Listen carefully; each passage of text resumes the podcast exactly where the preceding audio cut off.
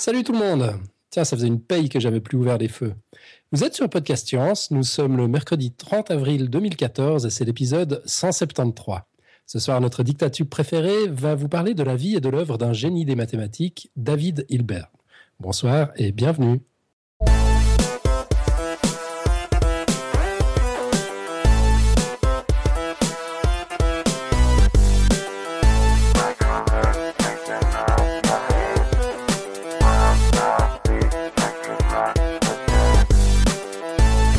Au sommaire de cette émission en mode dossier, le dossier de Nico sur Hilbert, le pitch de la prochaine émission dans 15 jours très probablement, mais en fait aux dernières nouvelles serait dans une semaine. Et Robin, t'as as une heure d'émission pour faire un pitch. On aura une quote. Et quelques plugs, annonces, euh, et c'est tout. Alors autour de notre table virtuelle, on a, vous l'avez reconnu, Nico à Paris. Salut Nico. Salut. Robin à Paris lui aussi. Salut. T'es de retour parmi nous, Robin, pour quelques temps là? Bah, euh, le bouquin se termine, donc euh, je commence à récupérer un tout petit peu de temps, ouais. Merveilleux, ça fait plaisir. On a Irène à Santa Barbara. Salut Irène. Bonsoir. Et puis moi, Alan à Lausanne. Je vous propose qu'on y aille là d'emblée, direct. Nico, tu, nous parles de quoi? Bah, De David Hilbert. Et puis, histoire de commencer en toute en douceur, je vais commencer par une anecdote pour placer un peu le personnage. Euh, Hilbert bossait dans une université où il y avait un autre grand mathématicien qui s'appelait Klein. Et Klein, après avoir obtenu la plus prestigieuse marque de reconnaissance allemande, alors le GMRAT, euh, GMRAT, je sais pas comment on prononce ça, il insistait toujours par se faire appeler par ce titre. Et du coup... Geheimrat. Geheimrat. Geheimrat. Ouais, bon voilà, ce qu'a dit, euh, ce qu'a dit Alan, quoi. Et, et, donc on peut se demander comment Hilbert, lui, qui était dans la même université, se faisait appeler. Et un de ses anciens étudiants a répondu tout simplement, Hilbert, lui s'en fichait, c'était le roi, c'était Hilbert. Donc voilà, ça place un peu les, choses. Hilbert, même de son vivant, était déjà connu, il était déjà une légende, et aujourd'hui encore, il fait partie des plus grands mathématiciens de l'histoire, et euh, en tout cas de l'histoire récente des mathématiques, et euh, il est très très important dans la construction des mathématiques entre guillemets modernes, et on va tâcher dans ce dossier de comprendre un peu pourquoi. Je vais commencer par un petit... Euh, te prévenir tout de suite. Je vais avoir du mal à parler de tout ce dont a fait Hilbert, donc on va tâcher de présenter quelques-uns de ses travaux, au fil desquels j'espère qu'on va apprendre le, personnage, mais c'est certain que je parlerai pas de tout. J'espère que Robin sera là pour euh, rajouter des éléments, parce que je suis sûr qu'il en a des sympathiques à rajouter. Mais euh, voilà, c'est impossible de parler de tout ce qu'a fait Hilbert. On prévoit peut-être un jour éventuellement de parler de Poincaré, ce sera un peu le même topo euh, des personnages comme ça qui ont qui ont fait tellement de choses que c'est très dur de parler de tout ce dont il a fait, mais on va essayer de placer un peu le personnage, vous allez voir qu'il y a, y a des choses à dire, et euh, à la fois au niveau caractère et résultat. Donc pour placer un peu, Hilbert est né en 62, en 1862, donc il y a un bon moment maintenant. Il a commencé par enseigner à Königsberg. Alors, euh, je, parle de ça principalement parce que Königsberg, pour toutes les personnes qui s'intéressent de près ou de loin aux maths, ça rappelle quelque chose. C'est le problème des ponts de Königsberg, où on peut démontrer qu'on ne peut pas passer. Dans cette ville, il y a sept ponts, et on ne peut pas passer par tous les ponts une seule fois dans la ville. On est obligé de repasser par un pont pour réussir à passer dans tous les ponts. Voilà, c'est anecdotique, mais du coup, la ville est connue euh, pour tous les gens qui s'intéressent aux maths. Et puis, il a surtout euh, travaillé à Göttingen, on en reparlera un peu.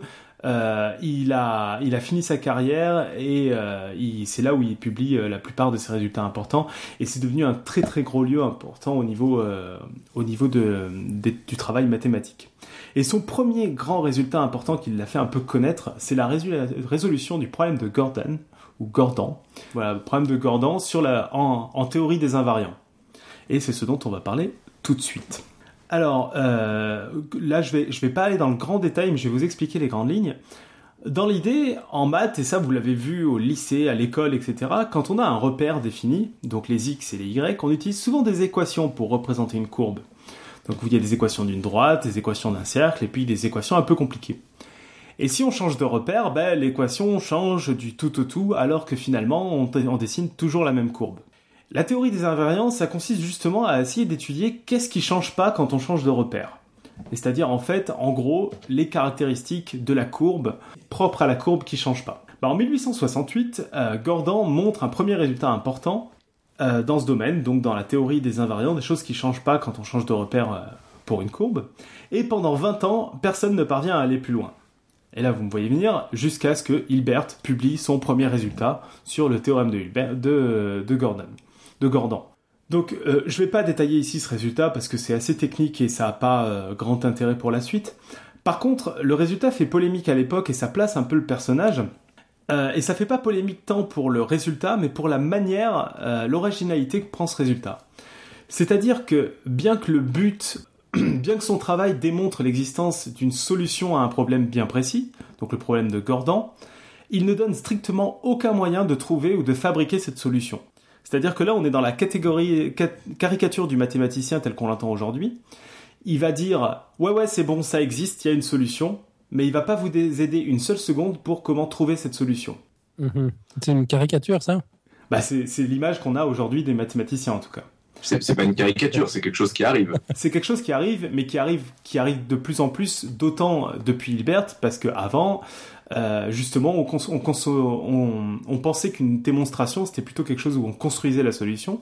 Et lui, il arrive avec cette démonstration où il se contente de dire ah, je vous ai prouvé que ça existe, mais j'ai pas trouvé le moyen de, de, le, de, le fabriquer, quoi. Ouais, enfin, la, la, preuve par l'absurde, c'est, ça existe avant lui, mais. Mais il y a souvent des, c'était souvent des preuves par l'absurde où finalement on avait globalement une construction qui découlait, quoi. Euh, en tout cas, ça a beaucoup choqué à l'époque. Et en fait, euh, tout ce que je vais dire là aussi, il faut se rendre compte que, comme dans toutes les histoires des sciences, on était à un, moment de l'histoire des mathématiques suffisamment avancé pour qu'on se pose ce genre de questions aussi, quoi. C'est-à-dire que même s'il y a pu avoir par le passé des résultats du même type, il a fallu avoir une certaine avancée dans la théorisation l'axiomatique pour se rendre compte que, euh, tiens, il se passe un chose, quelque chose de chelou. Bon, c'est à tel point la polémique que même Gordon, qui est encore vivant et qui a donné son nom au problème, annonce que c'est pas des mathématiques mais que c'est de la théologie. Bon alors heureusement, euh, c'est une entrée en matière d'Hilbert qui le fait pas mal reconnaître, mais ça les débats durent pas longtemps parce que quelques années plus tard, il donne une, une preuve qui finalement donne un moyen de construire la solution et tout le monde est content. Alors, c'est quand même intéressant parce que ça place un peu le personnage. Et euh, dans sa preuve non constructiviste, donc sa preuve qui dit juste ça existe sans donner un moyen de construire, en fait Hilbert, il étudie les choses de manière très générale, très abstraite. Il prend un jeu d'hypothèses qui est certes respecté par les invariants, donc le problème de départ, mais aussi par plein d'autres objets, et finalement on n'a pas trop besoin de préciser qu'est-ce que sont ces objets, il déduit seulement des propriétés euh, dont il a besoin pour faire la démonstration de le sujet de son article.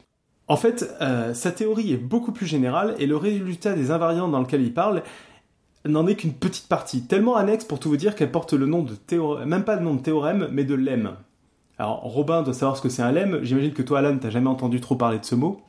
Je crois que je vous ai entendu en parler. Alors, je, me rappelle plus trop. C'est une espèce de, pré-théorie, c'est ça Alors, disons que voilà, en mathématiques, il y a une sorte de hiérarchie des résultats. Mhm. C'est-à-dire que quand vous êtes très très fier d'un résultat, que ça vous a demandé beaucoup de travail, et vous appelez ça un théorème. Euh, ce que vous en déduisez directement sans trop faire de, travail, c'est-à-dire un peu les en déduire que vous aviez à l'école dans les problèmes, c'est ce qu'on appelle un corollaire. Et après, un résultat intermédiaire, le plus souvent technique ou, ou alors pas très passionnant, on appelle ça un lemme. D'accord. Donc là, le problème de Gordon qui fait avancer euh, donc ce problème qui était vieux de 20 ans, il a appelé ça un lemme parce que dans sa théorie, dans ce qu'il a développé autour, c'était juste un détail. quoi. Ouais, c'est une étape pour démontrer le truc qu'on a vraiment envie de démontrer en fait. Voilà. Et c'est assez rigolo, c'est que euh, c'est il y a des mots comme ça qui vont qui vont toujours ensemble dans n'importe quel langage. Il y a des expressions comme ça euh, où ça deux mots viennent tout, enfin un mot vient jamais tout seul. Et un lemme, là, les trois quarts du temps, quand on parle de lemme, on dit un lemme technique ou alors un petit lemme.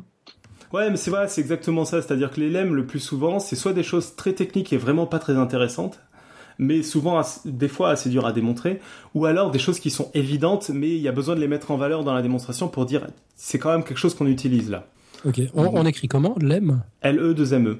Euh, voilà, c'est encore un de ces mots qu'utilisent seuls les mathématiciens, mais qui est sympa. C'est cette perspective abstraite et l'article euh, suivant qui donne une construction dont on vient de parler. En fait, ça marque la fin des principaux résultats de la théorie des invariants et ça ouvre un nouveau domaine d'étude de ces objets abstraits dont les invariants sont un exemple parmi d'autres. Donc Hilbert a complètement construit un nouveau domaine.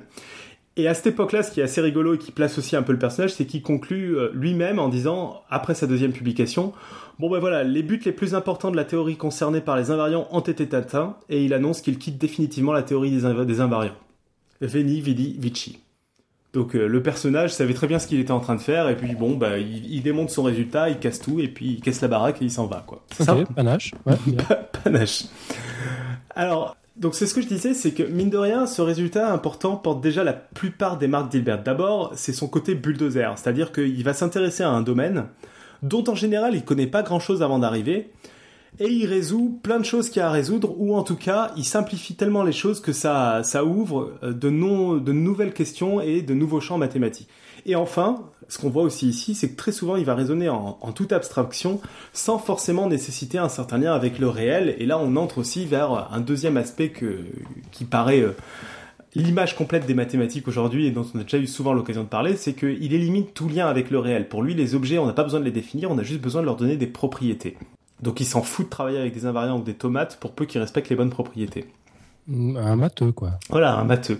Mais en fait, ce que je, c'est un peu. Je suis pas, pardon, hein, je, je, suis pas complètement d'accord avec ça. C'est pas un matheux, c'est une sorte de matheux. Ouais, c'est une sorte de matheux d'une part, et d'autre part, un des éléments moi sur lequel je voulais insister, qui est un peu transparu de ce que j'ai pu lire. Alors tu vas me dire, Robin, si je dis des conneries, c'est que ce que tu appelles un matheux aujourd'hui, cette image que tu as, je pense que c'est clairement la descendance en fait d'Hilbert c'est venu un peu avec lui ces idées-là et compagnie, et c'est ce que dit Robin, il n'y a pas que lui, mais lui a fondé un peu cette façon de faire des maths et de penser les mathématiques.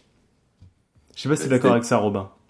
Bah, enfin, c'est compliqué de dire il a fondé cette façon-là de, faire les maths. Disons qu'il a, poussé à l'extrême, euh, il a poussé à l'extrême une, quelque chose qui était euh, qui était en, en, germe depuis depuis longtemps et qui existait déjà depuis longtemps. Je veux dire, on peut dire que c'est Euclide qui a commencer euh, par dire euh, à partir du moment où on, a bien défini les objets. Euh, ça, on va en parler tout de suite, justement. Ce qu'on dit, etc. Lui, il a, il a poussé les choses. Bah, il y a une citation, je ne sais pas si tu l'as noté à propos de chaises et de bière, là, je sais pas si tu l'as, mais. Si, si, je vais, je vais en parler. Alors, je sais plus si je l'ai mis ou pas. Oui, si, j'en, parle juste après. Il, il, a, disons qu'il a franchi, peut-être il a franchi une étape de plus, c'est possible. Voilà, une étape de plus, et quand je dis qu'il a transparu, on va en parler jusqu'à la fin du dossier, c'est que, en fait, la pensée hilbertienne entre guillemets et puis et puis plus particulièrement toute la pensée qu'il y avait à Göttingen à l'époque euh, a un peu euh, bah, été diffusée dans le monde entier avec la guerre et avec euh, toutes les personnes qui, qui ont quitté l'Allemagne pour aller dans plein d'autres pays quoi. Donc il y a un peu des traces de cette pensée-là et de cette façon de faire des maths qui, qui existent encore aujourd'hui, même si, enfin bien sûr, comme dans toute l'histoire des sciences, c'est pas un seul homme qui a tout changé quoi mais, euh, mais lui a cristallisé des choses, en tout cas à Göttingen, était vraiment euh, quelqu'un qui rendait vivant aussi le lieu. Quoi. Euh, bah, du coup, je vais passer à la suite. Donc, après avoir quitté la théorie des invariants, il n'en finit pas complètement avec l'astration et il se dit je vais aller me rendre utile dans un autre domaine. Et donc là, il s'attaque pas à un petit truc, il s'attaque à l'axiomatisation de la géométrie. Donc c'est un peu ce dont parlait Robin là, c'est-à-dire pour vous replacer le sujet, les axiomes de la géométrie, ça a été défini par Euclide au, 3, au, au 3e siècle avant notre ère, et depuis, ça a plus trop été touché, quoi. Mais lui, il se dit, bon, on est au XXe siècle, les axiomes d'Euclide, ils sont plus assez trop précis. En fait, c'était une pensée assez générale à l'époque. Les mathématiciens du XIXe siècle se disaient, bon, les axiomes d'Euclide sont bien, c'est un travail qui était important, mais on a besoin de plus de précision maintenant. Ça a besoin d'un coup de jeune, et c'est ce que va faire Hilbert, pas tout seul, mais qui va faire avec une autre personne dans ce qu'il a appelé les fondements de la géométrie. Alors, son travail dans ce domaine est assez bien illustré par l'anecdote dont parlait le Robin qui fit une fois à ses élèves. Il dit, on devrait pouvoir parler de géométrie en géométrie de tables, de chaises et de chopes de bière au lieu de points de droite et de plan.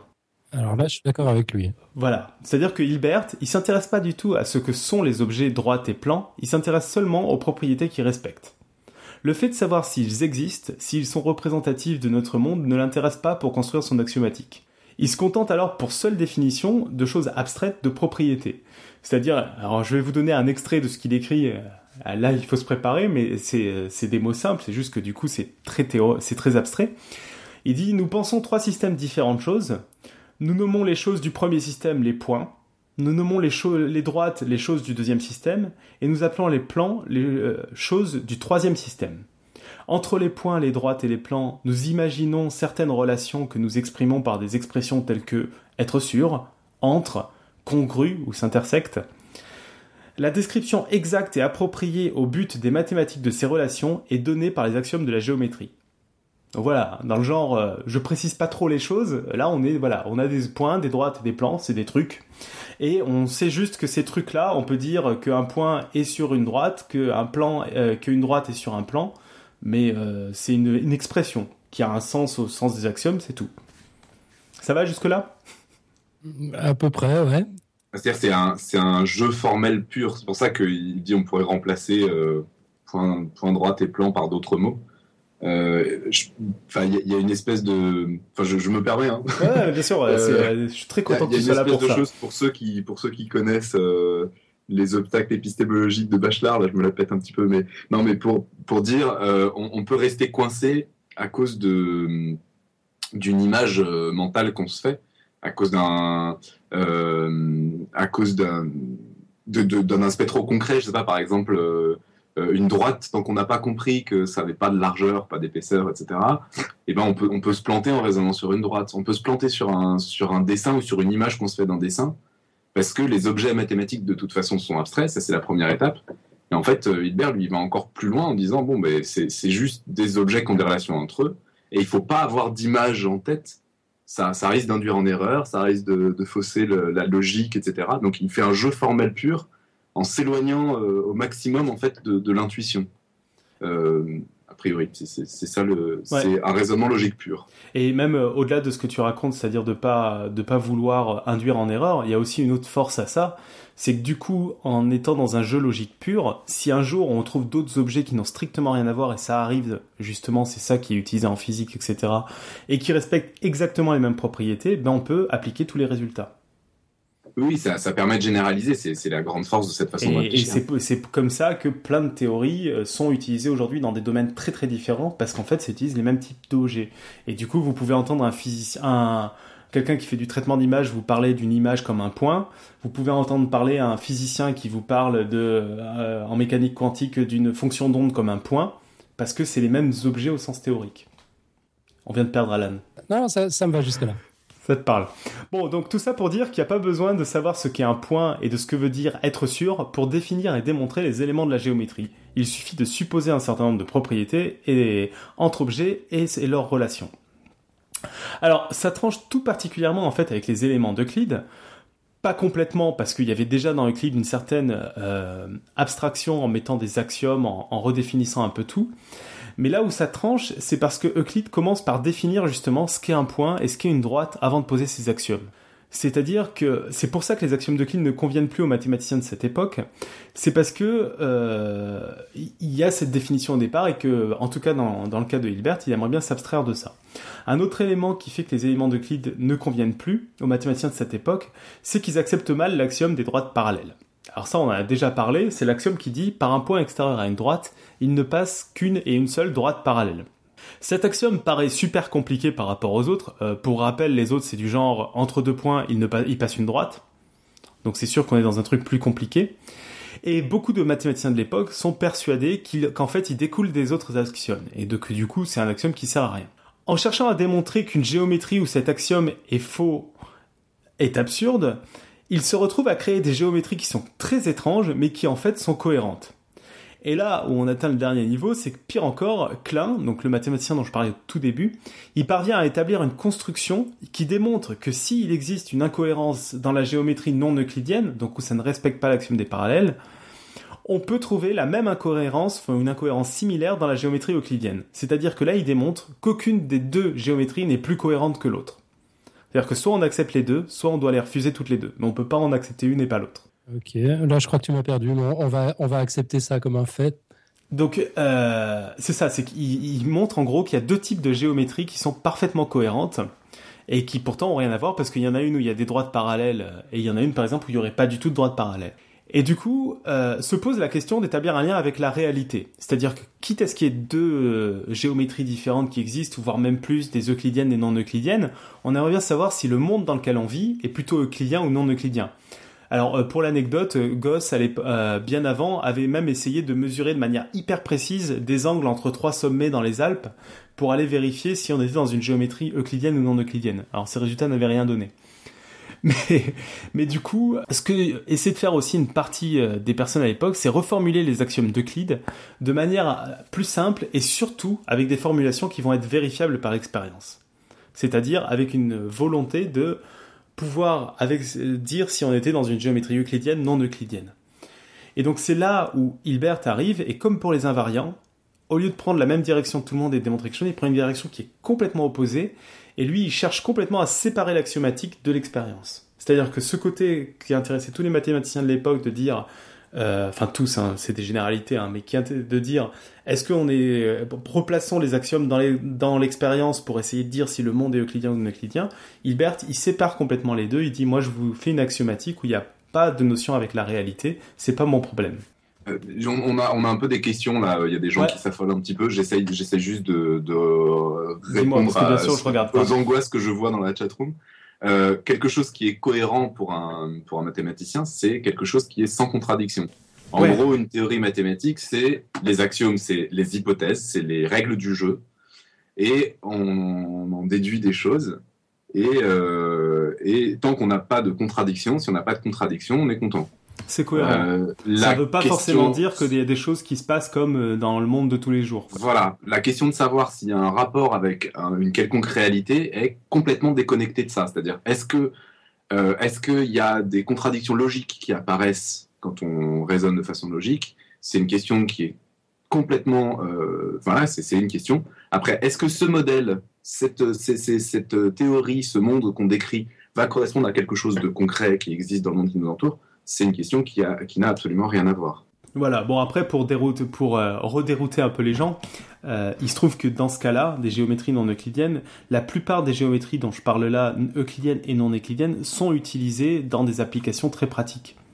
Par exemple, la relativité, la relativité, la relativité générale, par exemple, est une géométrie non euclidienne. Tu l'as, tu l'as pas dit, mais géométrie non euclidienne, c'est des géométries qui se passent ailleurs que à plat. Voilà, et qui ne respectent pas l'action des parallèles sur une sphère ou sur des choses plus compliquées. Ou géométrie sur chips ou sur des trucs bizarres. Sur des chips, voilà. Donc la géométrie non euclidienne, c'est bien ça. C'est la géométrie des chips et la géométrie euclidienne, c'est sur la feuille de papier. Par contre, donc ça c'est ce qu'on disait tout à l'heure. Le fait de rendre plus abstraite cette géométrie et donc d'essayer d'en faire juste des, une, de la pure logique, comme disait Robin tout à l'heure, ça a des conséquences essentielles et c'est ça que je disais un, un, tout petit peu. Si on prend par exemple la géométrie euclidienne qu'on a tous connue à l'école, et qu'on lui ajoute quelques objets qui nous permettent de faire des mesures, on peut faire l'expérience suivante. On prend une droite et un point, donc on, trace une droite et on met un point à l'extérieur d'une droite, et on peut chercher le point de la droite qui est le plus proche de notre point.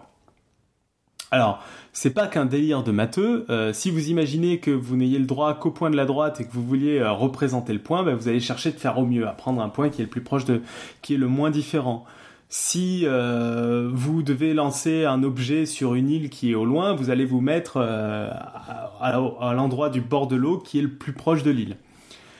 Donc c'est pas c'est pas un problème qui est complètement absurde et le point de la droite le point à l'extérieur de la droite qui est le euh, le point de la droite qui est le plus proche du point à l'extérieur de la droite, c'est ce que vous avez appris à l'école le projeté orthogonal, c'est-à-dire le point qui avec la droite va former un angle droit.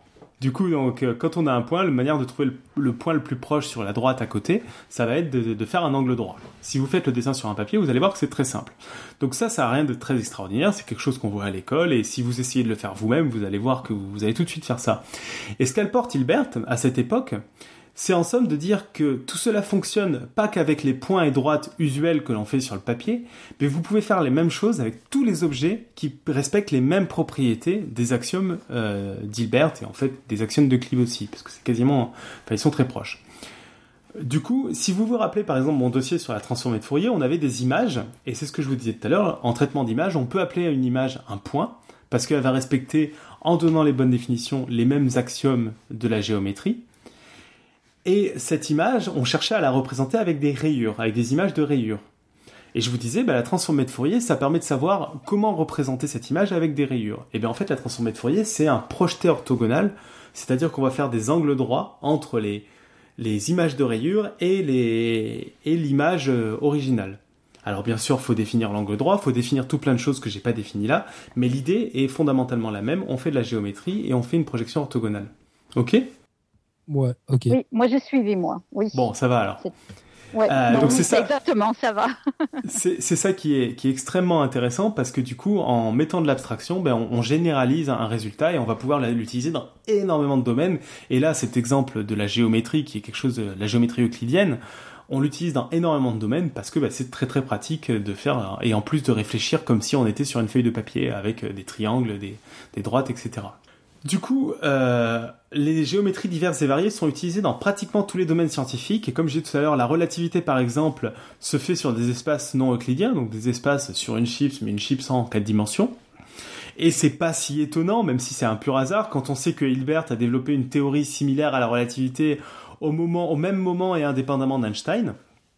Donc ça, c'est anecdotique, je vais pas insister, hein, mais dans le genre, euh, bah, Hilbert a aussi travaillé sur la relativité et il a fait une théorie de la relativité au même moment.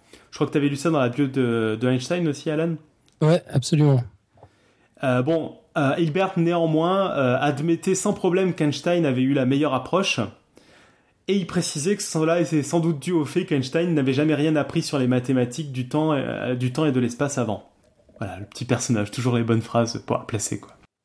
c'est pas mal. Poser un jeu d'axiomes comme a fait Hilbert, c'est bien joli, mais finalement, sans rapport à la réalité, on pourrait croire qu'on fait ce qu'on veut, et ce n'est bien sûr pas le cas.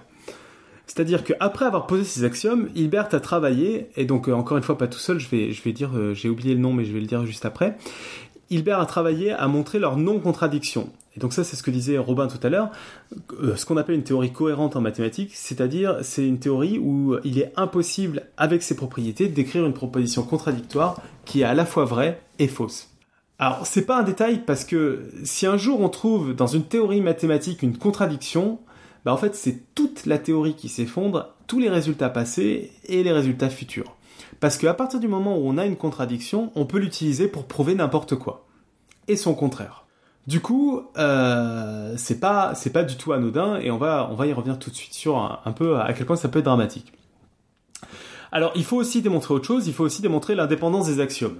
C'est-à-dire qu'on ne peut pas déduire un axiome euh, des autres.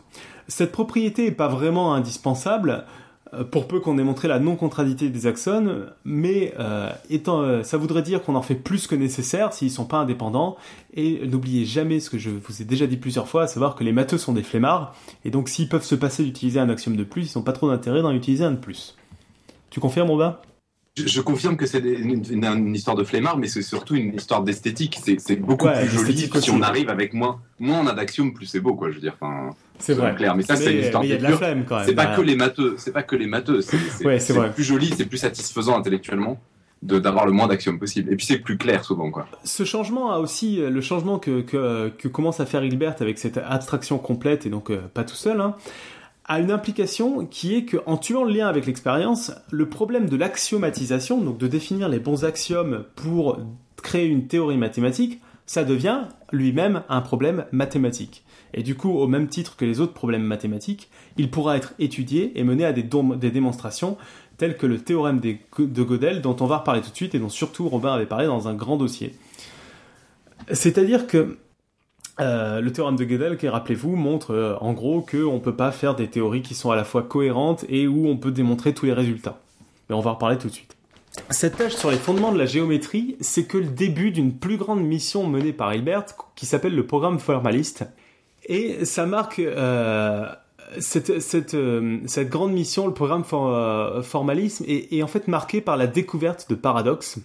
Euh, de plusieurs paradoxes en mathématiques. Alors pour vous replacer, c'est un peu ce que je disais juste avant, les paradoxes en mathématiques, c'est pas les petits paradoxes qu'on peut avoir en physique, en chimie ou autre, c'est des paradoxes un peu plus graves, ce sont des contradictions, et comme on l'a vu à l'instant, d'une simple, contradiction, on peut détruire complètement la théorie parce qu'on peut tout prouver et son inverse juste avec une contradiction. Alors qu'en physique, par exemple, quand on a un paradoxe, en général, c'est qu'une expérience n'est pas vérifiée par la théorie. Donc il montre les limites de la théorie, mais il remet pas en général euh, les, en cause les résultats précédents. Parce que si des expériences précédentes collaient avec la théorie actuelle, il n'y a pas de raison qu'il colle plus aujourd'hui. C'est juste qu'elle elle a ses limites. Alors que là, en mathématiques, tous les résultats qu'on a prouvés avant, on ne sait pas si c'est des vrais résultats ou si euh, bah, ils auraient pu être vrais et faux parce qu'on a une incohérence dans la théorie. Euh, voilà. Alors je sais pas si c'est clair ça.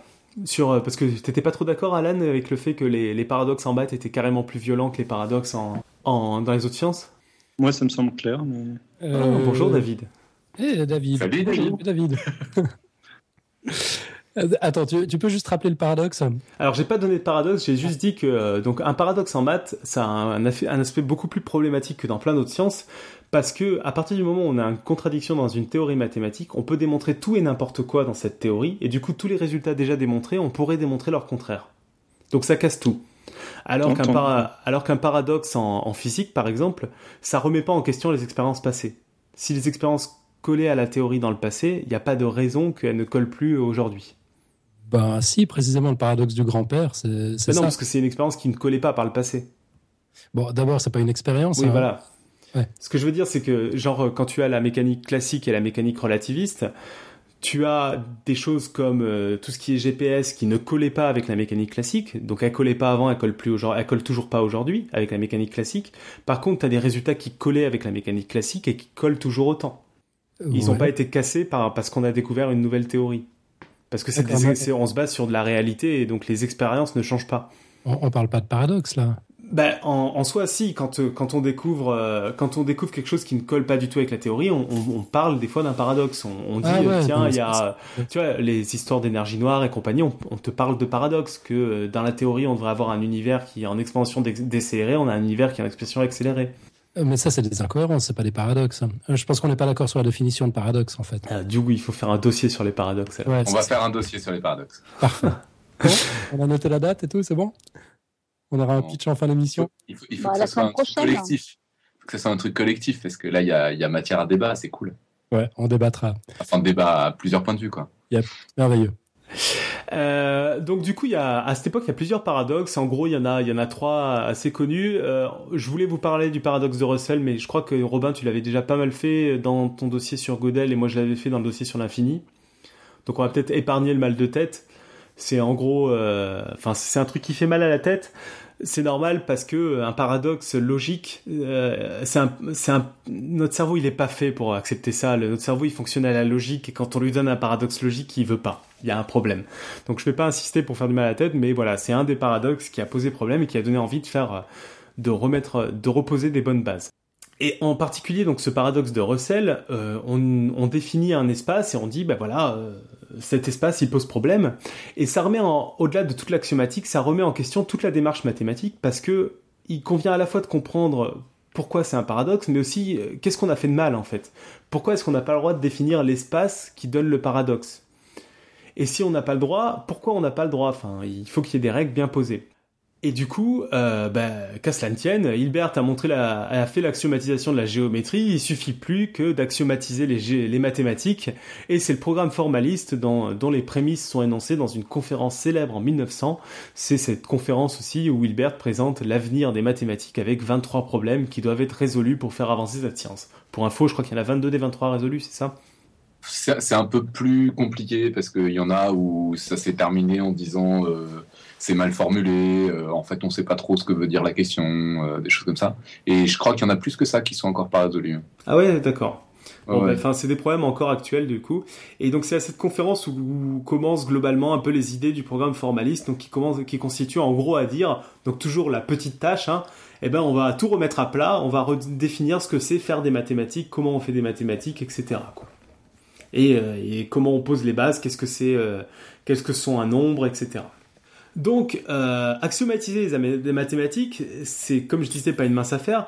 Ça consiste non seulement à redéfinir tous les termes et relations euh, que nous serons amenés à utiliser, puis donner des règles de déduction, et histoire de ne pas perdre toute une histoire des mathématiques, tâcher de faire cela en arrivant à redémontrer tous les résultats existants, mais en éliminant les contradictions.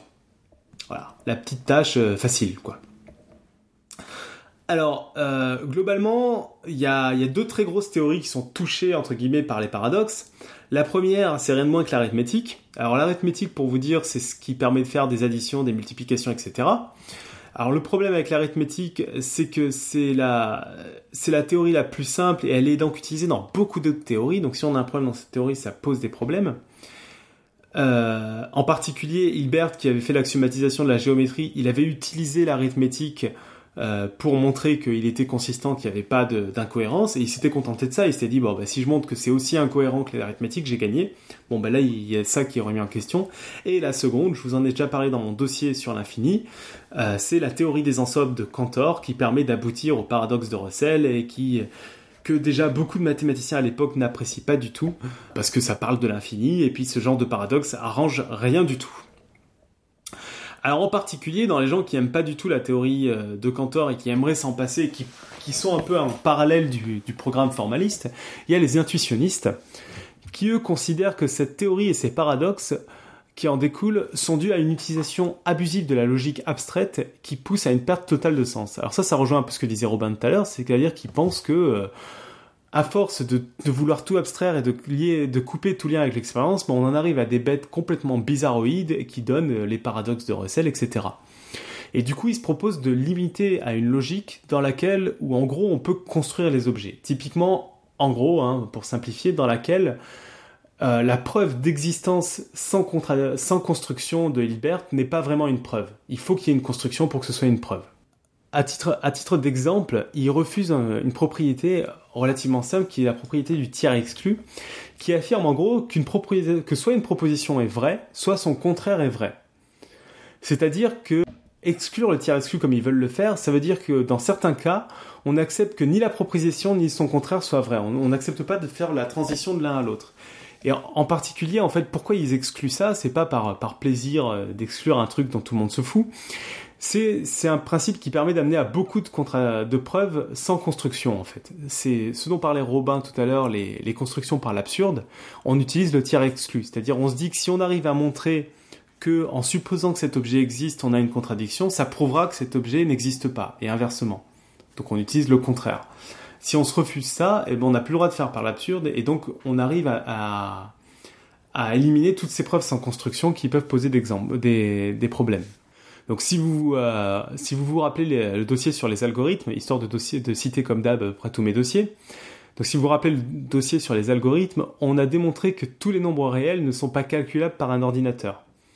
Et grâce au tiers exclu, on peut en déduire qu'il existe un nombre non calculable par un ordinateur sans pour autant être capable de le construire. Et heureusement, parce que si on arrivait à le construire, on arriverait sans doute à le calculer. Finalement, la logique intuitionniste est sans doute la partie des mathématiques la plus facilement euh, comprise, acceptée, euh, parce qu'elle se contraint à avoir des objets qu'on peut effectivement fabriquer, qu'on peut entre guillemets palper. Donc c'est euh, une approche qui est pas du tout absurde, hein, qui c'était un peu la guéguerre à l'époque, mais qui consiste vraiment à dire, ben non, moi je vois pas l'intérêt d'utiliser des objets qu'on ne pourra jamais construire, jamais utiliser. Je sais pas si tu veux dire deux mots sur les intuitionnistes, parce que c'est des notions assez, assez compliquées et assez subtiles à comprendre. Robin euh, Oui, non, bah, je, enfin, sais pas, je pense que tu as, dit les choses. C'est-à-dire qu'effectivement, c'est. C'est euh, non seulement, enfin, les intuitionnistes, leur critique, elle est assez intéressante parce qu'elle dit, euh, bon, parler d'objets pour lesquels la seule preuve d'existence qu'on a, c'est que s'ils n'existaient pas, il y aurait une contradiction. Bah oui, d'accord, mais enfin, si je suis un foutu de montrer un seul objet comme ça, de savoir à quoi ça ressemble, c'est pas très intéressant. C'est-à-dire qu'il y a une des critiques qui est de dire on va, on va être dans un, quelque chose de vain en fait. On va, on, va pouvoir euh, bâtir des, choses, mais euh, ça nous parlera de plus, rien, de, de, plus rien qui peut nous intéresser. Et euh, ça, ça, c'est vraiment une, une critique qui est assez, qui est assez intéressante à entendre. Et puis, et puis il y a l'aspect de toute façon, on cherche à résoudre des problèmes qui font sens. Alors même si on est très éloigné petit à petit de, des problèmes d'origine qui peuvent être d'origine physique, qui peuvent être d'origine se poser des questions sur des nombres, sur des nombres, sur des objets mathématiques qui sont devenus concrets parce qu'on les a bien appréhendés. Euh, si voilà, si on on n'obtiendra jamais rien d'intéressant pour ça si on abandonne toute intuition, puisqu'on va on va développer des, des théories qui seront plus bonnes à se préoccuper des problèmes euh, plus ou moins concrets qu'on se pose à la base. Euh, j'ai une question là, de la définition par l'absurde, une définition, une démonstration par l'absurde. On en a déjà parlé, mais j'ai une définition par l'absurde. Je suppose le contraire de ce que je veux démontrer. Euh, alors, il faudrait trouver un exemple rapidement là. C'est euh, hyper dur à chaque fois de trouver rapidement des exemples sur l'absurde. Rapidement, rapidement l'exemple, je vais pas le trouver, mais éventuellement je vais, je vais chercher deux secondes un exemple. Mais on suppose le contraire de, de ce qu'on veut démontrer. On en déduit des choses, des choses, des choses, et on arrive à quelque chose qui se contredit, c'est-à-dire, euh, je sais pas, euh, si oui, la preuve, ouais, euh, on va tomber sur deux droites qui sont à la fois parallèles et perpendiculaires entre elles, je sais pas si on est en géométrie ou un truc comme ça, ou un nombre qui est à la fois pair et impair, un truc comme ça. Ah, on tombe sur 1 égale 2, quoi. Voilà. Donc, si, si on arrive à une conclusion comme ça, si on n'a pas fait d'erreur de raisonnement entre l'hypothèse et la contradiction, c'est bien que l'hypothèse à la base doit être rejetée. Donc on conclut que l'objet existe, par exemple, ou que, ou que ce qu'on a supposé est faux. Quoi. Mais on ne sait pas pourquoi c'est faux. On sait juste que si c'est vrai, on arrive à une contradiction. Et comme on veut pas de contradiction, ben on l'exclut. Et comme voilà.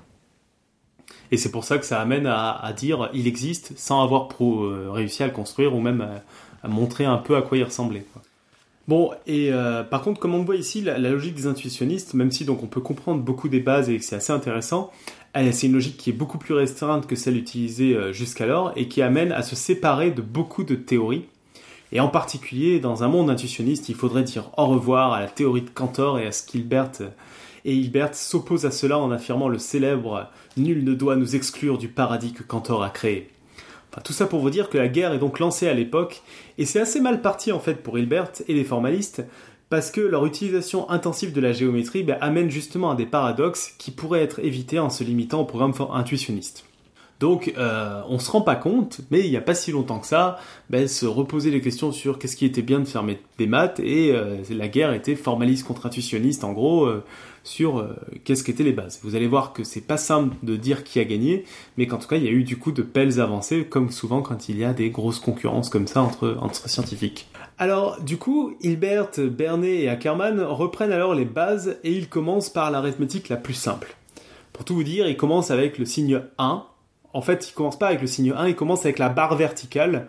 Et si vous voulez, vous pouvez appeler ça 1, mais euh, c'est la barre verticale. Ça leur paraît être la base. Ils définissent du coup l'addition, qui consiste à mettre deux barres l'une à côté de l'autre, montrent des résultats en supposant des axiomes, mais dans un premier temps restent dans une approche très palpable. Ils s'interdisent d'utiliser l'infini et tâchent à ce que la démonstration soit réalisable par une expérience, qu'on puisse la faire en gros sur une table avec euh, des stylos, des barres, etc.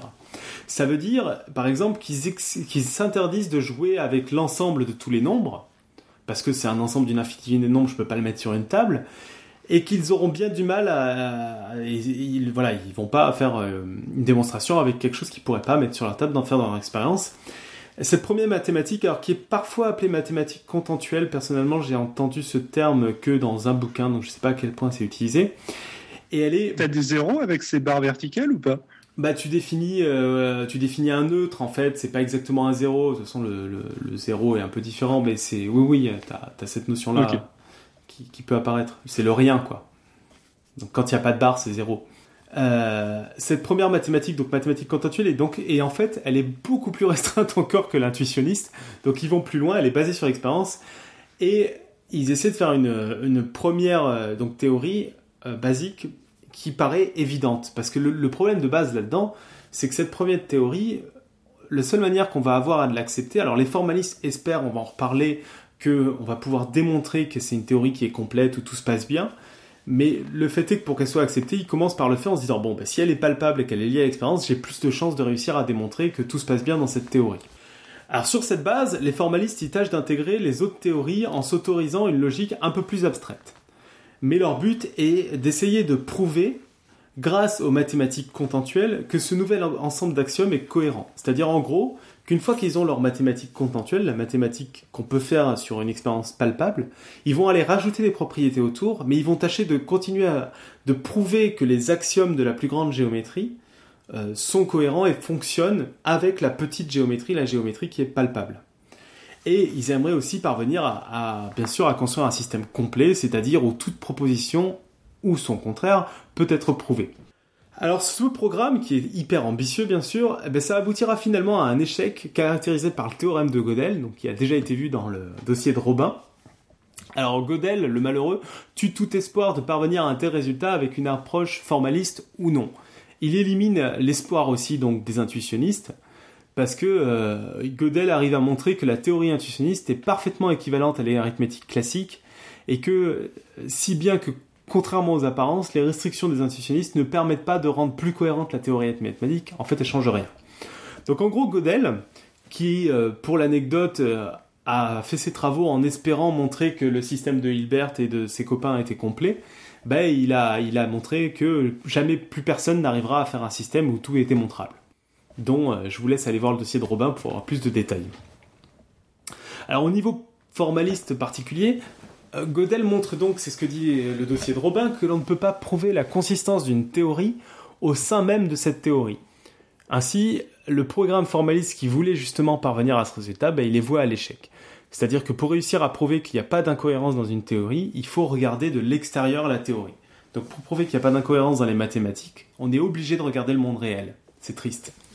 Euh, alors, le programme formaliste, comme le programme intuitionniste dans une moindre mesure, reste malgré tout important parce que euh, le formaliste, ça, reste important et ça imprègne encore aujourd'hui la pratique des mathématiques. C'est-à-dire, les choses dont parlent les mathématiques sont des symboles vides de sens tant que vous savez comment les manipuler, ça vous suffit pour faire des mathématiques. Et euh, il n'a finalement été prouvé que le fait qu'il fallait sortir de la sphère des mathématiques pour prouver convenablement les fondements, mais on peut continuer à faire des maths de manière abstraite comme ils sont faits, et ça a apporté beaucoup de généralisation. Mais finalement, ça dit que voilà, euh, ni les institutionnels ni les formalistes ont gagné. Il y aura toujours besoin de toute façon d'avoir un lien au réel pour en venir vraiment au bout, être le plus, euh, le plus carré. Quoi. Il y aura de toute façon toujours besoin d'intuition pour, euh, pour trouver des démonstrations et pour trouver des, des, questions intéressantes, etc. C'est-à-dire que si on en reste à un formalisme pur, on ne crée pas de maths. On ne crée pas de maths, on, on va juste, on, se contente d'aller au bout de ce qu'on peut démontrer avec les hypothèses, etc. Mais c'est là où c'est intéressant qu'il y ait cette fin-là, c'est-à-dire que les, deux idées restent un peu euh, restent un peu dans les esprits de ce que sont les maths aujourd'hui, quoi, finalement. Je sais pas ce que tu en penses. Hein. Si, si, bah de ce qu'elles sont et de ce qu'elles ont toujours été. C'est-à-dire que, enfin, c'est un truc que j'ai déjà dit dans, plusieurs dossiers, mais c'est pas grave, je me répète, ça me dérange pas. Mais euh, c'est de dire, euh, finalement, l'avancée des maths, c'est on avance à l'intuition comme des gros bourrins en racontant un peu n'importe quoi à l'intuition totale, et puis euh, derrière, faut blinder avec de la logique, sinon on risque effectivement de raconter n'importe quoi. Mais pour créer, on, ne se sert pas d'une logique pure, sinon on, on part d'intuition. On part d'intuition. Alors, euh, pour finir là sur Hilbert, euh, il s'est pas intéressé qu'aux maths, même si je vous ai parlé surtout de maths, mais c'est parce que j'ai trouvé moins de sources et j'ai eu plus de mal à me mettre dans les autres domaines. Il se tourne aussi vers la physique dès 1912 pour proposer une théorie cinétique des gaz. Euh, en fait, il considère qu'il faut faire une axiomatisation de la physique et pense que cela doit être fait par un mathématicien, car il pense que maintenant la physique est trop difficile pour les physiciens. Alors, comme souvent dans ce domaine, il n'invente pas euh, quelque chose de fondamentalement nouveau, mais le simplifie et unifie plusieurs des théories utilisées à l'époque, dans l'esprit d'une phrase qu'il prononça justement dans la fameuse euh, conférence de 1900, à savoir qu'une théorie n'est pas terminée tant qu'on ne l'a pas rendue si claire que l'on puisse l'expliquer à la première personne qui passe dans la rue. Il n'hésite pas non plus à dire qu'après avoir réformé les mathématiques, il s'attaque à la physique et quand il en aura fini, il s'attaquera à la chimie qui à l'époque était, selon ses mots, comme faire de la cuisine dans une école pour filles. Donc voilà, le Hilbert, il avait quand même de sacrées ambitions. Alors, comme on l'a déjà vu, en 1915, il produit aussi une théorie de la relativité. Euh, du coup, il a une influence, euh, il, a une eu une petite influence quand même relative dans ce domaine parce que c'est quand même Einstein qui a eu la plus grosse influence. Il se trouve, alors c'est un peu euh, par hasard qu'il va avoir une influence notable dans l'essor de la mécanique quantique parce qu'en fait, les outils qu'il a développés à une certaine époque dans de sa vie sur les équations intégrales vont avoir énormément d'utilité dans la mécanique quantique. Donc euh, il a aussi euh, indirectement euh, participé à ça. Alors pour autant, quand il commençait à être âgé, il comprenait difficilement la mécanique quantique, qui était, pour tout dire, expliquée par son assistant. C'est-à-dire qu'il avait un assistant dont le boulot était de rapatrier tous les trucs intéressants dits en mécanique quantique, de faire un résumé et de lui filer ça. Donc c'était un assistant en plus assez compétent. Et un jour, il dit Je vois vraiment pas comment quelqu'un peut comprendre quelque chose à ce qui se passe en physique ces jours-ci. Moi-même, je ne comprends pas tout ce que je voudrais dans les livres de physique. Et encore, quand c'est moi, si je ne comprends pas, je passe un coup de téléphone à Debay ou Born et il m'explique. voilà, je trouvais la citation amusante. Euh, voilà, donc il a fait beaucoup beaucoup de choses et euh, bah, il a fait avancer euh, plein de domaines. Alors Hilbert, comme j'ai dit au tout début, il a passé la plus grande partie de sa vie à l'université de Göttingen, qui, qui était de coup à l'époque un des grands centres de la pensée mathématique du monde. En fait, les meilleurs étudiants de ce que j'ai pu en lire étaient vivement conseillés de faire leur bagage et de rejoindre cette université. Hilbert euh, expérimentait durant ses présentations, ça c'est assez amusant, il y a des anecdotes dans les bouquins que j'ai lus, euh, que je vous mettrai, je vous mettrai les références dans le dossier qu'en fait ils ont vu ces théories se construire au fil des cours. Il arrivait en cours, alors des fois c'était des, grands fiascos, mais des fois ben, on voyait vraiment le chercheur en train de chercher et on vivait la, science en train de se faire, pour reprendre une expression chère, on parlait de découverte. Et cet univers de réflexion et découverte euh, mathématique a imprégné les élèves et professeurs. Et, finalement, quand est arrivée la Seconde Guerre mondiale, en fait, la, plupart euh, des professeurs et des élèves, sauf Hilbert, ont dû fuir l'université. Euh, et, ce qui fait que ben, finalement, euh, alors qu'il a fini sa vie pratiquement seul euh, près de cette université, ses anciens collègues et étudiants vivaient aux quatre coins du monde et diffusaient un peu ce qu'était la pensée hilbertienne ou plus généralement la pensée de l'université de Göttingen ben, à travers le monde. Et, du coup, je pense qu'aujourd'hui, tout mathématicien porte un petit héritage d'un côté ou de l'autre de Hilbert. Du coup, ça valait le coup de faire un dossier que je viens de terminer. Bravo. Merci beaucoup. il a suscité quelques questions, ton dossier. Ouais. D'abord, on avait une question de euh, ah bah tiens, je sais plus qui, je crois que c'était Yves qui demandait euh, c'est quoi le meilleur bouquin sur les résultats de Hilbert? Alors moi j'en ai lu deux bouquins. Euh, il y en a un d'un auteur que t'as pas du tout aimé, Alan. Ah Alors en fait il y a deux bouquins, chacun ont leurs défauts. Il y en a un d'abord qui est en français, qui est très bien, très synthétique et qui explique plutôt bien les choses. le seul problème c'est qu'il n'est qu'en papier. Euh, il s'appelle Hilbert, euh, collection euh, Grand Savoir, je crois, ou quelque chose comme ça. Je vous mettrai les références dans le dossier. Et l'autre, qui à mon avis s'appelle aussi Hilbert, lui est en anglais, est en édition Kindle. Alors, Alan le trouve très mal écrit. Moi, je le trouve pas si mal écrit que ça. Par contre, il est beaucoup plus long et beaucoup plus narratif en fait. Il raconte les choses, il raconte des détails dont on se fout un peu, du genre il a été muté à tel endroit et compagnie. Donc euh, je pense que le mieux c'est celui qui est en français et qui est euh, euh, belle exception, donc qui est en français et qui, parle des résultats. Alors par contre celui en français est austère, hein. ça se contente de parler de la vie de Hilbert et de ses résultats, ça fait pas, on n'est pas dans la popular science quoi. Sinon, il y a les, les, hors-séries, enfin, les, hors les, les, trucs, là, je sais plus comment ça s'appelle, les génies de la science ou un truc comme ça, là, édité par Pour la Science. Il y en a un sur Hilbert. Mais après, le bouquin en français, typiquement, comme beaucoup de trucs que j'ai lus sur Hilbert, est assez incomplet en fait au niveau de ses résultats. C'est assez dommage. Là où justement le bouquin en anglais parle de, beaucoup plus de choses qu'il a fait, mais il, voit, il va moins dans le détail, quoi. Typiquement, le bouquin en français parle pas du tout de ce qu'il a fait en théorie cinétique des gaz ou, euh, ou en relativité ou des choses comme ça, quoi. Ok, mais donc tu te rappelles pas des noms des auteurs? Euh, euh, je, peux les retrouver hein, si tu veux, sinon je, les, je les mettrai dans les notes de l'émission. Je, je les ai pas sous la main, je, vais les retrouver le temps que tu me poses l'autre question. Ok, ça marche. Euh, alors, d'autres questions? Attends, je les ai perdues. Oui, on avait Pouillot qui disait que se planter sur une droite, c'est super dangereux. C'était pendant que tu parlais de géométrie euclidienne. Euh, c'est super dangereux, surtout sur la route, d'où l'importance des maths routières. Je vois. Ça, ça, demande, ça demande un commentaire ou pas? Non, non. Non, c'était juste pour meubler le temps que tu cherches tes. bon, ça y est, je, je l'ai mis dans la chatroom et donc l'auteur que je viens de reperdre, bien sûr. C'est euh, attention. Pierre euh, Kasunogu, je crois. C'est ça. C'est une très belle collection figure du savoir où il y a plein de. J'avais lu celui sur Cantor. Alors c'est pas du tout les mêmes auteurs, donc ils sont assez inégaux. Mais celui sur Hilbert est vraiment bien. Euh, je l'ai annoté à plein d'endroits, quoi. Mais il, est en papier, c'est un peu chiant. C'est bizarre de faire des livres en papier. Et l'autre, c'est de Constance Reid. Ah oui, c'est ça. Ouais. Et de. C'était Kasunoges, en fait. J'ai mal lu la première fois. Donc Kasunogas et Constance Reid. R-E-I-D. Voilà. Ok. Euh, j'avoue, euh, en fait, tu, m'as juste fait lire un ou deux paragraphes. J'ai trouvé ça affreux. J'aurais été incapable de lire un livre entier. Alors globalement, il est pas si mal écrit que ça. Hein. Je pense que tu exagères un peu, mais par contre, il est très très narratif. C'est vraiment pas de la popular science. C'est plus du, type biographie, sauf que c'est de la biographie de matheux.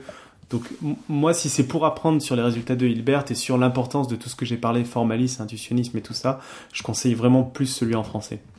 Ok, parfait. Euh, pardon, je, fais trop de bruit. Euh, on avait Yves qui nous demandait aussi, donc c'était une question qu'il a posée pendant que tu parlais de géométrie euclidienne et non euclidienne. Euh, c'est quoi une géométrie cohérente alors? Ah, ben donc c'est ce que disait tout à l'heure Robin, c'est une, géométrie, c'est une géométrie où il n'y a pas de contradiction. D'accord. Et puis Yves nous disait aussi un moment plus tard que la géométrie euclidienne est cohérente avec 21 axiomes et non les cinq axiomes d'origine. Euh, oui, c'est possible. En fait, on peut rajouter même plus que ça. Hein. C'est-à-dire que euh, c'est pas parce qu'une géométrie est cohérente avec trois axiomes euh, qu'elle ne le sera pas avec quatre. Hein. On peut en rajouter des mêmes indépendants. Non, mais c'était juste pour avoir, pour avoir tout ce qu'il voulait. Effectivement, il avait dû en rajouter pas mal. J'avais pas le ah souvenir de 21, j'avais plutôt le souvenir d'une dizaine seulement. Mais ouais, je, je, je sais pas, je sais pas combien il y en a non plus, mais il y en a un paquet. Mais même si tu regardes les éléments de Clyde, il y en a plus que ce qu'on annonce d'habitude. Et en fait, il y en a un paquet. Hein. Parce que finalement, quand on veut tout définir, ça prend du temps quand même. Euh, on a un certain Alan qui demandait à un moment à quoi ressemble une chips en quatre dimensions. Ah, ben... alors là, tu aurais pu être attentif parce que je t'ai répondu. Hein. C'est vrai, j'ai pas vu ta réponse. Tu, tu, Qu'est-ce que tu disais? Bah, Il suffit de, de, prendre une chips en dimension n et tu prends n égale 4. Enfin, je vois. Bon, tant pis. Non, juste, juste pour, pour, pour, pour, pour donner quand même, parce que là, ça fait un peu, ça fait un peu, je vous suis infiniment supérieur, je sais pas? Euh, non, en fait, en fait, euh, en gros, en, si tu prends, il y a, y a, une image, je trouve, qui est relativement parlante. c'est que en dimension 2, une chips, c'est le contraire d'une sphère. Sur une sphère, tu prends deux.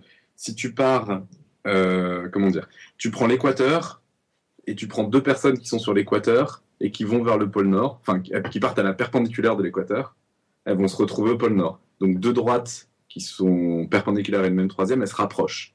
Mhm. Donc sur une sphère ou sur toute géométrie dans, sur, ce genre de surface, euh, les choses vont avoir tendance à se rapprocher. Euh, sur une selle, c'est le contraire. Tu prends deux perpendiculaires et une même droite, elles vont s'éloigner petit à petit l'une de l'autre. C'est quelque chose où tu vas avoir de plus en plus de place. Ça va être, euh, ça les choses vont avoir tendance à s'éloigner l'une de l'autre. Si tu essaies de plaquer un papier sur une, sur une sphère, ça va se froisser, ça va se superposer partout. Si tu essaies de plaquer un papier sur une selle de cheval, ça va se déchirer. Je sais pas si c'est très clair, j'essaie de trouver plusieurs images. Ouais, c'est super clair. De cheval et donc en fait, euh, un monde, un monde en géométrie sphérique, euh, c'est tu peux l'imaginer après en dimension quelconque. et, un, monde plat, évidemment, c'est, euh, ça reste à la même distance. Et donc un monde maintenant que tu as compris, si on comprend ces trois, ces trois idées-là, on peut les imaginer dans n'importe quelle dimension après. Et donc une selle de cheval de dimension, enfin une chips de dimension 4, c'est un, c'est un, c'est un truc où les choses ont tendance à s'éloigner, quoi. En dimension, après en dimension ce que tu veux. D'accord. Bon, moi, j'aimais bien l'explication de Pouillot à qui tout le monde a demandé de dessiner une chips en, dimension 4, euh, qui a dit euh, bah, Je suis désolé, ça va prendre un moment, la quatrième dimension, on demande toujours du temps à dessiner. J'ai trouvé ça très classe. Je sais pas si les matheux peuvent comprendre cette blague. C'est assez classe. Physicien. Il y avait une question de Yves aussi? Euh, Ouais. Alors, euh, mais que j'ai perdu, apparemment tu l'as bon, Alors, la question de Yves, c'est combien de géométrie cohérente actuellement en rayon Alors, en fait, euh, bon, pour jouer au con, je pourrais répondre une infinité. Je pense que ça n'a pas trop de sens, en fait, parce que euh, s'il faudrait classer les. Pour les compter, il faudrait avoir une classification des, des géométries auxquelles je me refuserais un peu. En fait, une géométrie, c'est tu te, tu te fous des axiomes, quoi. Donc, à partir de là, si tu as envie de mettre demain, toi, un nouveau jeu d'axiomes et que tu montres qu'il est indépendant et cohérent, bah, tu as une nouvelle géométrie, quoi. Donc il y a des méthodes de construction pour en construire un paquet. Euh, voire, euh, et, à mon avis une infinité en fait. Donc, euh, sans, compter qu'il y en a qui sont incluses les unes dans les autres. Ouais, voilà. Donc c'est pour ça. Ce qui s'appelle la géométrie absolue, c'est ce qui est vrai dans les trois mondes dont j'ai parlé, par exemple.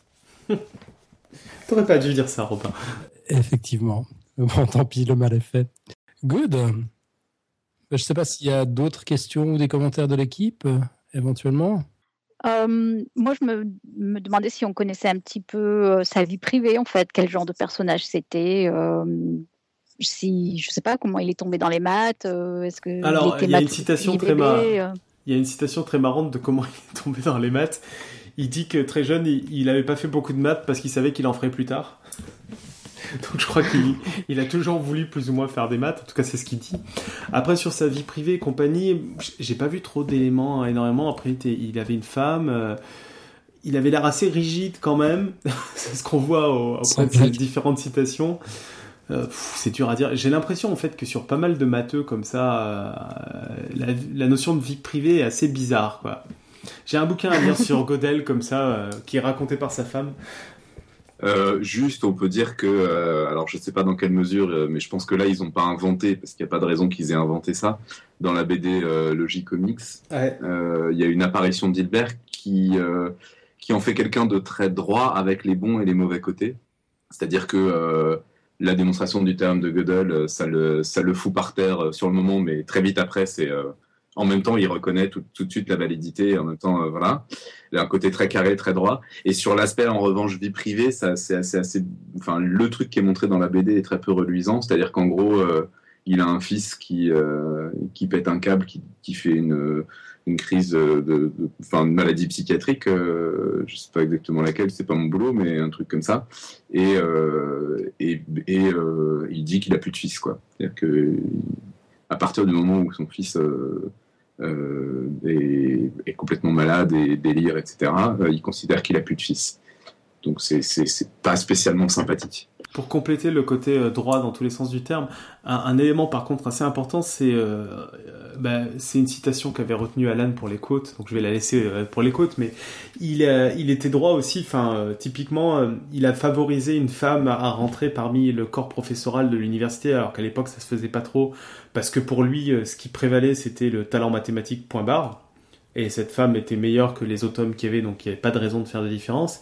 Et pendant la guerre, il a très mal vécu qu'on traite les juifs euh, de l'université différemment, pas spécialement d'une raison politique, mais pareil, parce que il, considérait plus l'égalité, la justesse et compagnie que, que toutes sortes d'inégalités. Donc je pense que c'était un personnage très rigide, mais qui après, euh, voilà, qui avait les bons et les mauvais côtés de la chose, quoi. Oui, c'est vrai qu'il me donne l'impression de quelqu'un effectivement d'avoir une certaine rigidité, mais apparemment aussi beaucoup de commandes en français. Il était très euh, fair play quoi, en même temps. Hein. Ouais, parce que Godel, faut imaginer que c'est pas rien. C'est-à-dire que, enfin, c'est le mec de 20 ans qui arrive et qui détruit tous les espoirs d'une vie, quoi. Euh, ouais, c'est fou ça.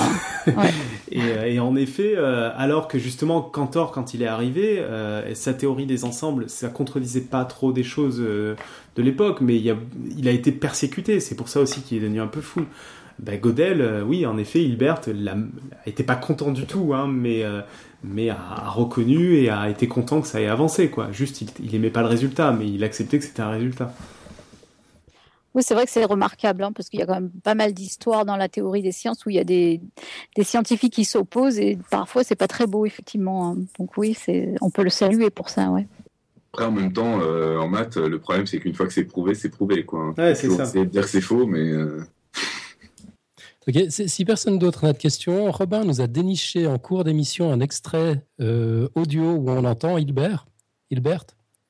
Euh, je, vous propose qu'on écoute juste deux secondes, histoire d'avoir une idée de sa voix, maintenant qu'on a un tout petit peu une idée de sa personnalité. Das Instrument, welches die Vermittlung bewirkt zwischen Theorie und Praxis, zwischen Denken und Beobachten, ist die Mathematik. Sie baut die verbindende Brücke und gestaltet sie immer tragfähiger. Robin, tu veux traduire ça euh, j'ai compris qu'une partie là sur la fin. Euh, j'avoue que j'ai un peu. Euh, il dit, il dit des, trucs entre penser et observer. c'est là que sont les mathématiques. Je sais pas quoi, mais j'ai pas, j'ai pas. Franchement, j'ai pas eu les phrases en entier là. Et pas... les mathématiques sont un pont entre tout ça, si j'ai bien. compris. ouais, je sais pas, j'ai pas. je suis pas assez bon en allemand pour faire ça à la volée comme ça. Il faudrait que j'écoute une deuxième fois. Et pour continuer à placer le personnage, je crois que c'est la citation qu'il y a sur. oui, c'est la citation qu'il y a sur sa tombe, dans le genre aussi c'est que donc sur sa tombe est écrit euh, Nous devons savoir, nous saurons. Il n'avait pas froid aux yeux. Et apparemment, il avait quand même des, euh, il avait des formules qui étaient euh, frappantes et, il avait, il avait du comme. Bah, on va voir la quote. J'aime beaucoup cette citation, même si elle n'a pas grand à voir avec les maths, mais il a en effet des bonnes formules. Ok, écoute, on peut peut-être changer un petit peu l'ordre et puis passer directement à la quote. on peut faire ça? Ouais, soyons fous. Tu, tu la lis en anglais? Alors, en anglais, donc c'est celle qui est en noir, là, c'est ça? OK. When you collect the 10 wisest men of the world and ask them to find the most stupid thing in existence, they will not be able to find anything stupider than astrology. Ah bah, bravo. Ce qui donne en traduction, donc c'est de David Hilbert. Hein. Irène, tu te lances pour la traduction? Euh, oui, si vous rassemblez les hommes, les, dix hommes les plus sages du monde et que vous leur demandez ce, qui, est, ce qui est la chose la plus stupide dans l'existence, ils vous répondent, euh, ils, ne, seront pas capables de trouver quelque chose de plus stupide que l'astrologie. Ça, me plaît, ça. ça, ça, place, quoi. Ça, me plaît assez effectivement. Euh, par contre, c'est quand même curieux de donner la citation en anglais alors qu'il a dû le dire en allemand. Mais ouais, je l'ai lu dans un livre anglais en fait, donc voilà, j'avoue. Euh, retraduire des traductions, euh, j'hésite à mm. chaque fois. Ça fait partie des devoirs de Robin pour la semaine prochaine. Et sinon, dans les autres trucs sympas qu'il a dit, euh, bah là je vais la traduire en français du coup. un jour, il, découvre qu'un mathématicien est devenu un, écrivain de, nouvelles, enfin un écrivain de romans, et il dit mais pourquoi est-ce qu'il a fait ça? Enfin non, et, les gens à Göttingen se, se demandent mais pourquoi est-ce qu'il a fait ça? Et euh, Hilbert répond, euh, bah, c'est parce qu'il n'avait pas assez d'imagination pour faire les, pour faire des mathématiques, qu'il en avait juste suffisamment pour écrire des romans. Ah oui, il était percutant. Hein, Alors, on, imagine, on, imagine, un peu le vieux papy avec la réplique euh, cassante en permanence. Mais bon, Après, c'est vrai qu'il faut voir s'il a dit ça sur un ton sarcastique ou si c'était un petit peu moqueur. Ah, je pense que, enfin, savoir, mais euh, vu avec je pense qu'il avait un fond, enfin qu'il le pensait quoi. Après, il l'a dit, il l'avait en sarcastique, mais je pense que potentiellement il le pensait bien. Hein. Potentiellement, c'était sincère. Hein. Ouais. Ah oui, c'est vrai qu'il est remarquable. Hein. Bon, je sens qu'on pourrait faire, pardon, on pourrait faire une émission tout entière sur les côtes. On va peut-être, euh, on va peut-être enchaîner les côtes d'Hilbert. Donc. Mais t'en avais une autre qui était jolie peut-être, Ah, histoire de euh, finir. Ta côte de secours. Ah oui, euh, mathematics knows no races or geographic boundaries. For mathematics, the cultural world, uh, the cultural world is one country. Ça, ça aurait pu être une, une quote de GLaDOS aussi, je pense, dans la chatroom. Euh, Irène? Euh, les mathématiques ne connaissent ni les races ni les, les- les barrières géographiques. Pour les mathématiques, la culture du monde, c'est seulement un seul pays. le, ouais, le, le monde culturel. Le monde culturel n'est qu'un pays. Enfin, il n'y a qu'un seul, il n'y a qu'un seul pays au monde en fait. hmm. Et donc faut mettre ça dans un contexte où ça devait être au, au début justement de la guerre euh, et où tous ces, tous ces chers collègues se faisaient interdire d'enseigner et compagnie. Quoi. Ouais, c'est ça. Ah, très bon, très bon. J'ai- J'aime beaucoup les quotes de, de Hilbert. En fait, il aurait dû écrire un livre, un, un- un roman finalement, parce que c'est vrai qu'il écrivait bien. hein. Alors il y a pas mal d'anecdotes sur le bouquin en anglais, donc le, le e-book, sur, les, euh, sur ses cours et a priori c'est c'est assez marrant parce qu'il était très à l'arrache a priori dans les cours à Göttingen. Il arrivait sans trop avoir préparé à tel point que des fois c'était tellement un fiasco qu'il se barrait en plein milieu en disant désolé j'aurais dû préparer.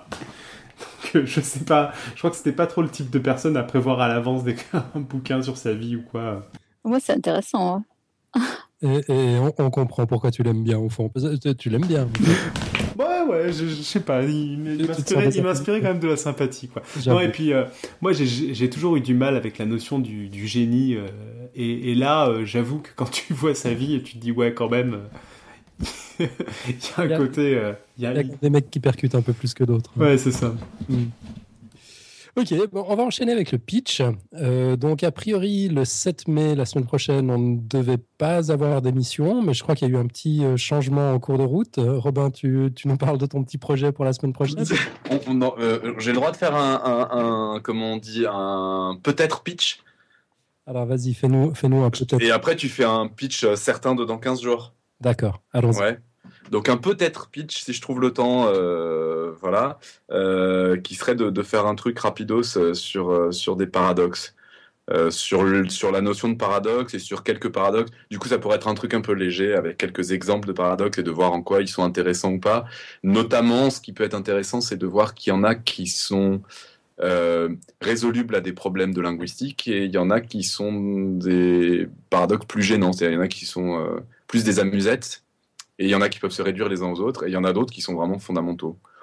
Ça peut peut-être donner un petit dossier euh, hyper léger mais un peu sympa. Faut voir si je trouve le temps de faire ça. Bah, un peut-être pitch pour introduire les paradoxes, ça me semble très cohérent, c'est c'est bien, très bon. Bravo, Robin. Ah, bravo.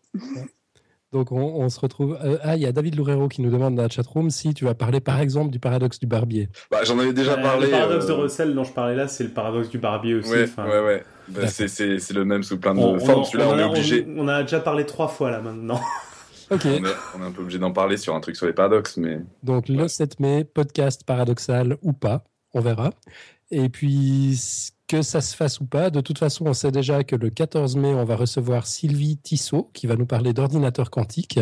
Je vous avoue que je ne sais pas très bien de quoi on va parler encore à ce stade, non seulement parce que le, le sujet m'intimide quand même vachement, euh, et en plus, j'ai pas du tout eu l'occasion de, de commencer à préparer l'interview, mais tout ce qu'on peut en dire pour le moment, c'est que un qubit n'est pas un gros mot, que la technologie ouvre théoriquement des portes à des applications révolutionnaires, que les bugs dans un monde d'ordinateurs quantiques euh, promettent d'être assez costauds. Parce qu'en gros, si on a des bugs aujourd'hui, c'est parce qu'on n'arrive pratiquement jamais à anticiper tous les comportements possibles d'un- système informatique, alors que les processeurs les plus performants sont quand même assez stupides. Ils connaissent que deux états à un instant donné, c'est soit 1 ou 0. Alors que le processeur d'un ordinateur quantique, si j'ai bien compris, connaît potentiellement une infinité d'états à n'importe quel instant. Donc vous imaginez la difficulté à tout anticiper. Bref, ce sera une conversation sympathique avec l'une des rares personnes qui a l'air d'y comprendre quelque chose, Sylvie Tissot. Donc, ce sera le mercredi 14 mai à 20h30. Et si vous avez des questions particulières à lui poser, ben n'hésitez pas. Ça m'arrangerait vraiment bien en l'occurrence un petit coup de main pour euh, pour préparer cette interview. Euh, donc, euh, envoyez vos questions à, à podcastscience@gmail.com. J'essaierai de les intégrer dans l'interview. Cool. Ouais, ça fait longtemps que j'entends parler et que j'ai- envie de, de comprendre quelque chose. Par contre, le, le, le coup de dire que qubit c'est pas une, euh, c'est un peu, c'est un peu gros quoi. Moi je pense que c'est fait exprès hein. c'est quand même une insulte. Enfin, d'une certaine manière, c'est. Ouais, j'allais dire que ça dépend des deux composants, mais je, je vais peut-être pas, je vais peut-être pas m'embarquer là-dedans. On enchaîne avec les plugs? Yes.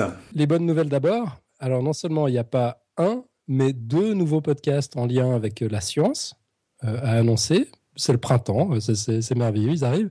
Euh, tout d'abord, lisez la science qu'on trouve sur euh, PodCloud. Donc, lisez la science tout collé en un mot, .podcloud.fr.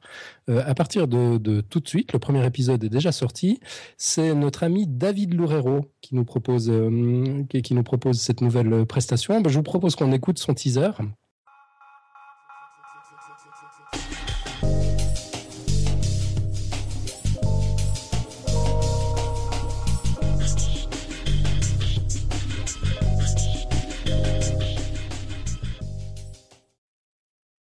Bonjour à tous, Lisez la science est un podcast dédié aux livres de science.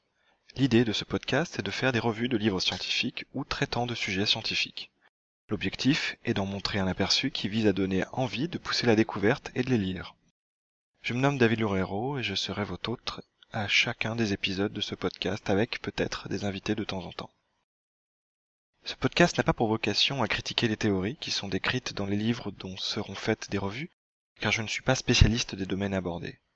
Je n'ai pas non plus la prétention d'être un critique de livres, je n'ai pas de formation littéraire et je ne ferai donc pas d'analyse sur les formes de discours utilisées ou ce genre de choses. Juste une revue de livres avec mon opinion dont le but est de donner envie aux auditeurs de pousser la lecture. Concernant la périodicité, il est prévu, ou tout du moins il serait bien, qu'il paraisse toutes les deux semaines dans un premier temps. Nous verrons par la suite s'il s'avère intéressant que le rythme de parution soit plus élevé ou pas. Le premier épisode pilote devrait arriver d'ici peu, nous verrons bien si cela intéresse et si des poditeurs accrochent. En attendant, vous pouvez vous abonner au flux RSS du podcast sur iTunes, vous cherchez Lisez la science tout accroché, L-I-S-E-Z, la science, ou sur la page PodCloud dédiée, qui est http lisez la science tout accroché .podcloud.fr.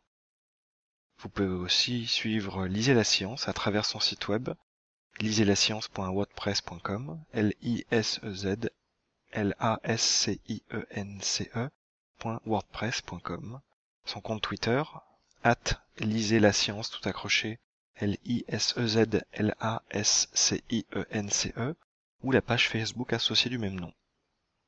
Tout est à peu près prêt et je me réjouis de vous retrouver. À très bientôt.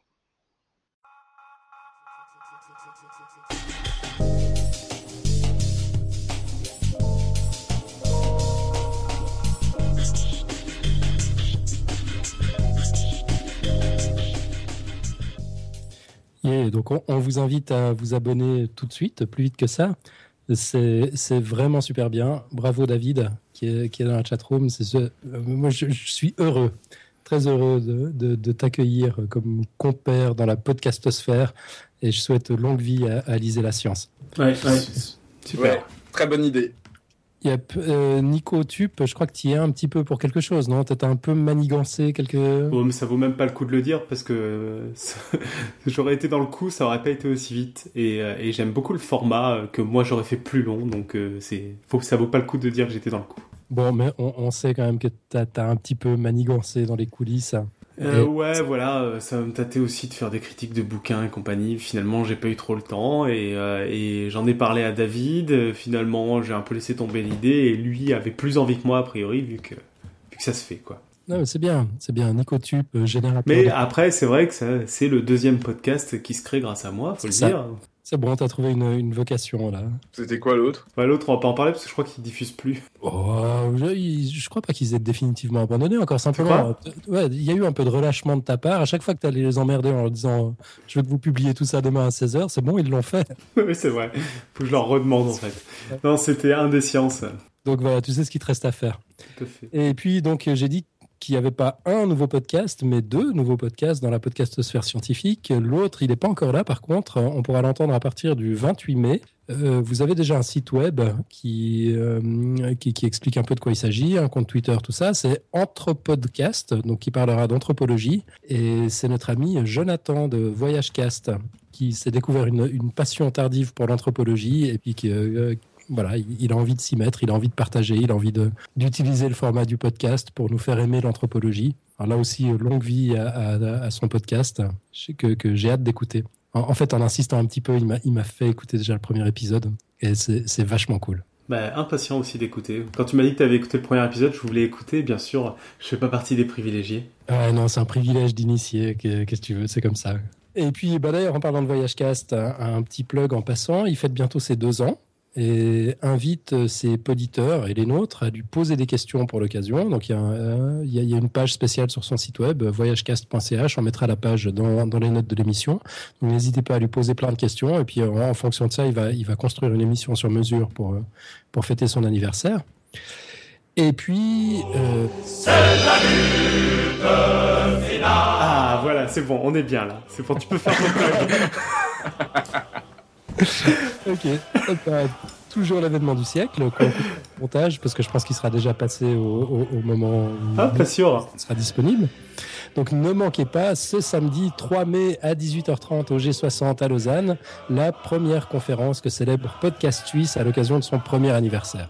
On va parler de la radio, c'est la thématique qu'on a retenue, selon nos perspectives respectives. Donc ce sera l'innovation, le voyage, les relations internationales, les sciences et même les maths aux dernières nouvelles, puisqu'on aura la chance d'avoir un représentant euh, du syndicat des Français de podcast suisse. C'est juste Tout à fait. Et je pose une RTT ce jour-là, donc je pense que je ferai rien. D'accord. Et pour, les Suisses, poser une RTT, ça, veut dire ça veut dire euh, poser un jour de congé, mais qui est pas pareil parce qu'en en fait c'est des rattrapements des 35 heures, tout ça. Je vois. Euh, on aura également euh, des interventions de gens sérieux, heureusement. On aura un vrai homme de radio euh, qui sait de quoi il parle, Mathieu Chevrier, que vous entendez régulièrement dans Médialogue sur la première, c'est la chaîne généraliste de, la RTS. Vous entendrez également Patrick Béja, podcasteur en série. Qui, qui fait partie du syndicat aussi. Ah ouais, tu l'as, tu l'as enrôlé, mais il sera on pas. Est, on, est, on est automatiquement, automatiquement syndiqué dans le syndicat des Français de podcast suisse. Quand on est français, ouais. Hmm, je vois. Euh, donc il sera en duplex de Paris si la magie de Skype est avec nous et qu'il n'y a pas trop de grève chez nos voisins hexagonaux. Donc c'est le samedi 3 mai à 18h30 au G60 à Lausanne. Il faut vous inscrire soit sur Facebook, il y a un événement sur la page de Podcast Suisse, euh, soit sur euh, Eventbrite. là aussi vous trouvez tous les liens depuis, depuis Podcast Suisse ou depuis les comptes Twitter des différents podcasteurs. On n'arrête pas de, bassiner tout le monde avec la date. bah, ce serait cool, c'est surtout une occasion de se voir et puis de boire un verre ensemble. Donc on a hâte de vous y retrouver. Et puis maintenant, place aux mauvaises nouvelles. Notre dictateur nous lâche, c'est ça, j'ai bien compris? Non, je ne lâche pas je, m'éloigne un peu quelque temps. Non, mais comme euh, certains le savent, je crois que j'en avais déjà vaguement parlé, je fais de l'improvisation parfois à côté, j'en ai moins fait ces temps-ci. Et je vais jouer au Festival d'Avignon début juillet. Et donc euh, pour jouer au Festival d'Avignon, il faut que je m'entraîne un peu. Et manque de peau, les entraînements sont le mercredi. Du coup, je ne vais pas finir la saison avec vous. Enfin, je devrais repasser quand, quand va venir quand même, sans doute, mais, pas trop à d'autres moments, sauf si euh, on déplace le jeudi, quoi. Donc si on déplace au jeudi, on peut pas avoir Robin, c'est ça? Robin, il vient encore? Matteux, je vous jure. Euh, on, va, on va essayer de gérer ça. Ça, ça peut être aléatoire, euh, jeudi, mercredi, on tirera pile ou face toutes les semaines, c'est une bonne organisation, non? On a, déjà, on a déjà une grosse partie du programme qui est prévue, donc, euh, donc c'est pour ça que vous devriez moins m'entendre. Mais je serai de retour après, il n'y a pas de raison. Ben, on va conclure. Comme d'habitude, que vous ayez aimé ou pas, surtout ne restez pas les bras croisés. Inondez-nous de courriers, de commentaires, de likes, de pas likes, de tweets, de retweets, de, de dons, de cadeaux. On est preneurs de tout. Vous pouvez faire tout ça sur podcastchance.fm, sur Facebook, sur Twitter, iTunes, Google, SoundCloud, bref, sur tout l'Internet mondial. Merci encore à tous nos auditeurs et poditrices adorés d'être fidèles au poste chaque semaine. Merci à Pouillot qui nous a fait des dessins magnifiques dans la chatroom. Euh, merci à Nico pour son, pour son dossier sur, euh, sur Hilbert. Merci à Robin qui va nous pondre un truc magnifique au pied levé pour la semaine prochaine. On se retrouve donc le 7 ou le 14 mai, mais moi je penche pour le 7 euh, sur live.podcastscience.fm à 20h30 dans la chatroom. D'ici là, une excellente semaine à toutes et à tous et que servir la science soit votre joie.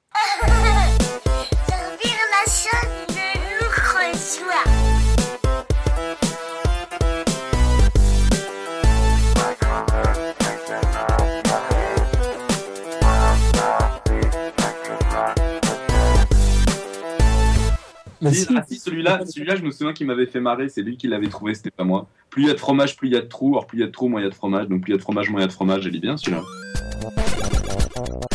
Mais il y, a du- il y a du fromage en Suisse? Ouais, ils, ont piqué, ils ont piqué ça au Savoyard, je crois.